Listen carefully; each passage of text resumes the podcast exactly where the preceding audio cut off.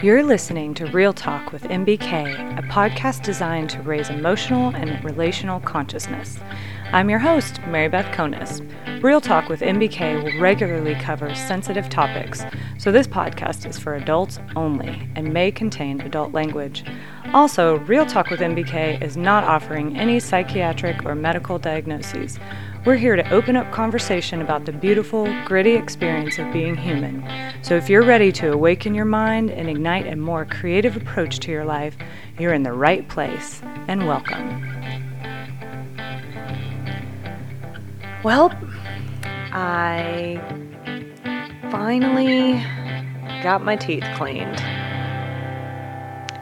That's right. That's what we're talking about today. I made it to the dentist.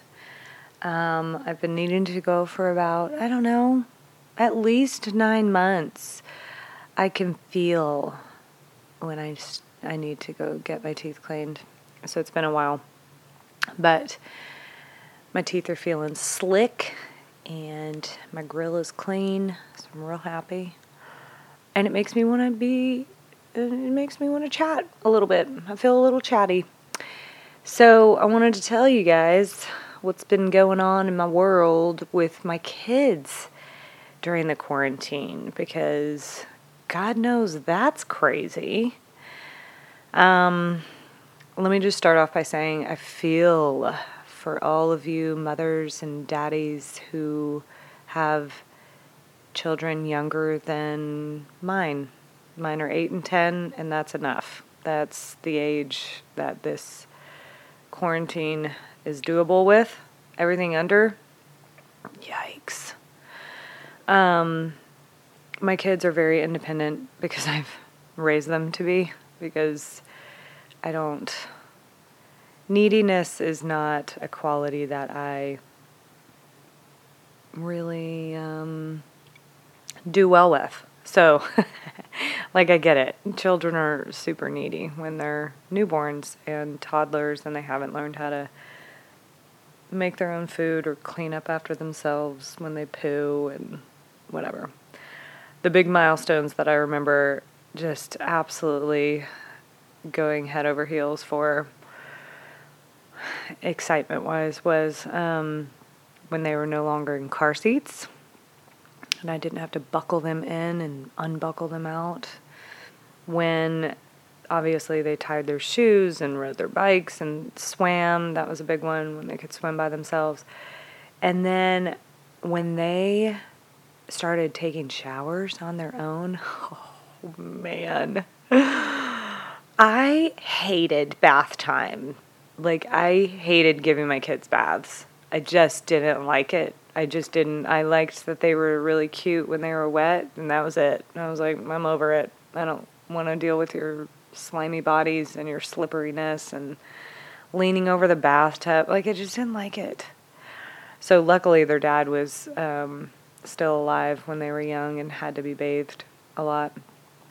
Um, so, he always took bath duty, which was awesome. But, and then they got a little bit older and they were still bathing but I could just kind of sit on the toilet and oversee and say, "Oh, you need more shampoo" or whatever. I didn't have to actually do it.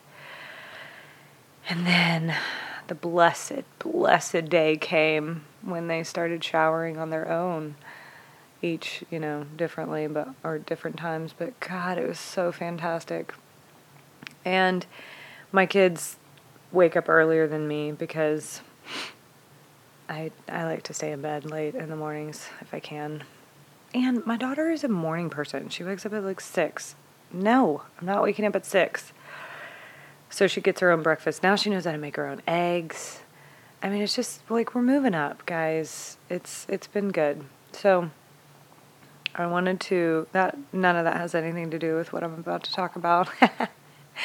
but it was a fun story, right? Um, no, I've had a lot of conversations with my kids about feelings and just all the different things that are going on in the world. Oh my gosh, we've had some good conversations. Yesterday we went to the lake and we talked. Gosh, we had so many conversations about fear and overcoming them and like really feeling your fear, but not letting it stop you and making a decision um, consciously about what you want to do. If you feel unsafe, then don't do it. But if you know you're safe, because we're telling you you are, um, and you really want to learn how to do a backflip or you want to go on the tube or whatever it is, then push through the fear and try. Keep trying until you get it. Um, anyways, lots of different talks. And then, even with um, everything going on with George Floyd and the beautiful anger and the emotion that is coming out in our society, I just want to take a second and honor it it is sacred and it is precious and it is powerful. And I love what is happening. I hate what happened to George Floyd, obviously. It's absolutely tragic. Um, it's heartbreaking. It's devastating. But the uprise that's happening in our society is so needed and so sacred. Um, I talk about it with my kids. You know, we drove by our downtown, our courthouse downtown, and um, saw the protesters. And I just explained to my kids, and they they have me as their mom, so they don't know. You know, they're like, why would anybody treat anybody? like that. Like, why would they do that just because he's black or just because of his skin? And I'm like, not everybody thinks like we do or or you know has the same experiences as you so that's the basic level, right? But what I'm starting to learn myself and now teach my kids is about white privilege.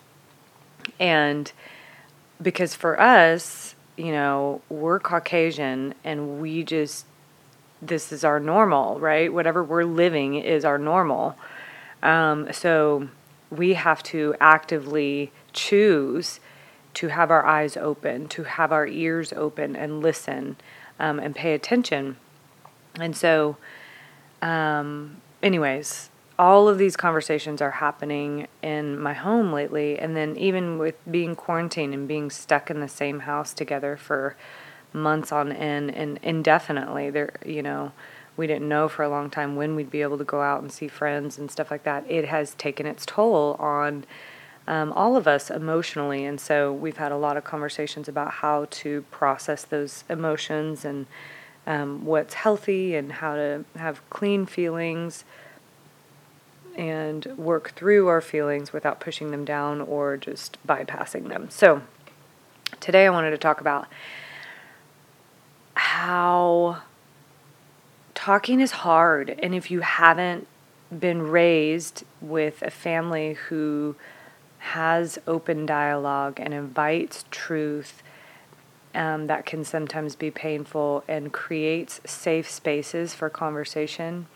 it can be absolutely paralyzing to get into adulthood and try to be sharing your feelings with people you're trying to have intimacy with or teach your kids how to talk when you don't even know how to fucking do it yourself. So, talking is hard. Here's where we begin. Um, I'm gonna just take it to like the ways that I communicate this to my children and also my clients. So, with feelings, we just need to start off and understand that feelings are not facts. Okay, so they are reactions to facts or experiences or things that are happening or they are um, kind of replays from our past. And they're a protection mechanism to in place so that we can remember threats and be fearful of them or be cautious around them. So uh, or have a lot of emotion that kind of grabs our attention and we really p- start paying attention and get more conscious about what's happening. So that's the first important factor to remember. Your emotions are part of being human, they are beautiful. If you are not feeling them, then that is a signal that there are probably some walls and some defense mechanisms in place in order to protect. They started off protecting, and perhaps now they're at a point where it's kind of hindering your quality of life or your relationships. So, Emotions are good. Um, there are more emotional people and less emotional people, and that's fine, but there is a spectrum of feeling that every human will experience. So the question is what do you do with the feelings, and how do you communicate them? Feelings and thoughts and all of these things. The other thing is is you are not your thoughts. Okay? So we don't have to be afraid of our emotions and we don't have to be afraid of our thoughts. And um, working to create a peaceful internal world um, addresses your mental space and your emotional space and kind of what that looks like, getting a blueprint of that, and then finding where you can incorporate maybe some new tools and strategies on coping with different thoughts and feelings and then talking about them and um, just learning how to manage and process those, okay? So we can teach our kids this from a very, very young age, and you're never too old to learn it as well. So there's hope for all humans. As long as you have a beating heart and a willing heart, you're good. Um, the way you start talking. So here's the let's just talk about the danger really quick. So understanding the danger of not talking. Um, it will destroy relationships because nobody knows what's going on inside your head and heart, right? We're not going to play a guessing game for the rest of our lives and pretend we know what you think. You have to share those things if you want to be known. Um, and people want to know you. That's part of relationship, right? So if you want a healthy, ongoing, lasting relationship, you're going to need to learn how to communicate your thoughts and feelings because it's um, information about you. Uh, doesn't mean it is who you are. So every thought that crosses your mind does not mean that is a fact about me. Um, but it is pointing you to um, maybe where you have doubts or where you're really solid in your thinking or um, you have questions that you need to explore, whatever, you know. Okay, we know what thoughts are, right?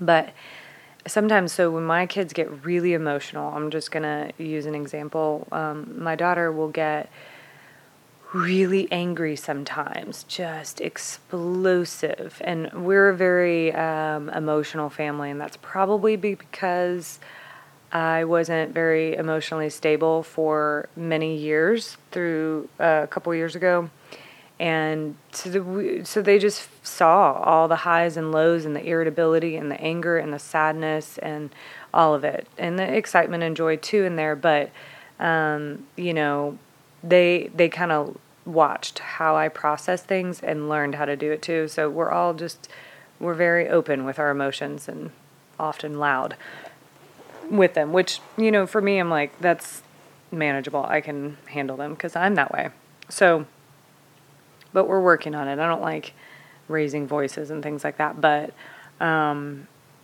it's it's all it's something we're all working on. So when my daughter would have these explosive um, outbursts of anger, eventually she would come down and calm down and just say, I'm so sorry, you know, usually start crying and that's when I recognize the shame comes in, right? Because once we we uh, the emotion passes because it always will. Feelings are temporary, emotions are temporary. Um, when it passes, then she's left with this um, hole of shame. And that's where parents can come in and loved ones can come in, swoop in, and say, Hey, I know you're feeling shame. That makes sense because looking back, you didn't really want to react that way. Um, but it's important to know that you're learning and so just be conscious of it and let's talk about what you want to do next time and make a plan. And um, so she'll, you know, we kind of work through it and I'm like, man, let's talk about what led into you getting so angry. And she would say, this or that happened, or I didn't get my way here, or you said no, or, um, you know, my brother didn't want to play with me, or whatever it was. Something frustrating or fearful happened, or she was hurt, or um, misunderstood or something like that. And so I'm like, okay, so that's important to recognize when you began feeling that in your body. Um, and she was like, yeah, because it always starts off calmer, right? And the way my son explains it, he's very articulate when it comes to describing his feelings. He'll explain it as, listen, mommy, my, um, my feeling is coming up my feet and through my legs and he's pointing to his shins and up to his knees. He's like, when it gets up to my knees, I'm mad. And if it goes all the way up to my chest, then I have to start swallowing my tears because I'll want to scream and cry. And then if I do, then it goes up to my head and I start throwing things and um, hitting or whatever.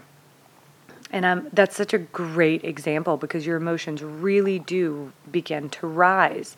And if we can get conscious of where they start, then we can start communicating there instead of waiting till it's explosive. And then everybody gets the picture when you're yelling and screaming and throwing stuff and storming out of rooms. Um, and because that's not healthy and it's not clean anger because you're kind of taking it out on the room, whoever's in there or whatever property. And and then that's when you're left with this aftermath that you have to clean up. You go back and you have to clean up and that's where shame is bred. That's the breeding ground for shame, okay? So if we're going to try to avoid the shame or um, you know, work out conflicts and all our emotions without the shame, we want to get conscious at the beginning of the feeling. So, whether it's sadness, whether it's excitement or expectations, or literally anything, noticing it where it starts and originates is very important because that's when you start looking for the opportunity to communicate it. When is this going to be important to um, share with my loved one or with the person, necessary person. Okay, so this happens in work situations when you start to feel that frustration building and that burnout coming. I'm not getting enough sleep. They're demanding more of me. Um, this is too much. I don't feel like I can handle it. I don't feel supported. Whatever. Notice, notice the feelings of overwhelm. Um, because then it's a ticking clock of when you're going to need to communicate and set boundaries and and take care of yourself okay? So it's the same thing same thing with emotions. Um, and a little side note the way i talk about emotions is all emotions are okay as long as they're clean. And clean emotions means you're not taking them out on yourself and harming yourself harming other people or property okay? So you're allowed to be really raging angry. You just are Okay, it, it's very anger is a very informative emotion. It's very important. It shows us what's what matters to us and what um, needs justice and what is being wronged or violated. So it's extremely important feeling. However, um, there we don't need to put that on other people and make other people feel our anger, and we also don't need to um, take our anger in a, to a physical um, point where we're hurting ourselves or destroying property. So, and it's that way with all emotions. So, all emotions are okay as long as they're clean. And that's where we have to practice some radical responsibility. So, that is the gist of how to begin to talk about things. The first step is recognizing what is going on with you. Because how are you going to communicate stuff if you don't even know what's going on. Okay, so getting conscious of when you're feeling a feeling or uh, recognizing a need or um, identifying something that's off or whatever that's the first thing. And sometimes it takes a couple weeks to kind of be able to articulate and put some words around it. And sometimes it takes you know five minutes and you're like yeah i know what this is. Um, but do whatever it takes to be able to find words um, for what your what your internal experience is. So if you need to journal around the ideas until you can kind of hone in on um, what you need to communicate or uh, have some conversations. I'm an extrovert, so I like to just talk it through with people. Some people find that very annoying. So, um, you know, whatever your process is meditation, um, you know, taking a walk, like whatever it is, just begin to feel it in your body, recognize it when it comes up throughout the day, over weeks, or whatever, and then and that's where you can start um, learning how to communicate with other people too. Hey, I've just been noticing this, or I'm starting to feel this way, and I think I have a need here. I want to I want to talk to you about. You know, maybe we can discuss this or that, um, things like that. So, I hope that gives you just that was like whoo skimming the surface of um, where how to begin to have conversations about your internal world. But um, if you have any questions, be sure and email me hello at marybethconis.com. All right, till next time. This conversation isn't just for me and you, it's for friends, family, colleagues, and our children. Please spread the enlightenment with your people. If you found this content to be helpful, be sure to leave a favorable review wherever you're listening from. And if today's real talk was really talking to you, send it to a loved one so they can join the conversation. Thank you again for listening and investing in the betterment of you and the world around you.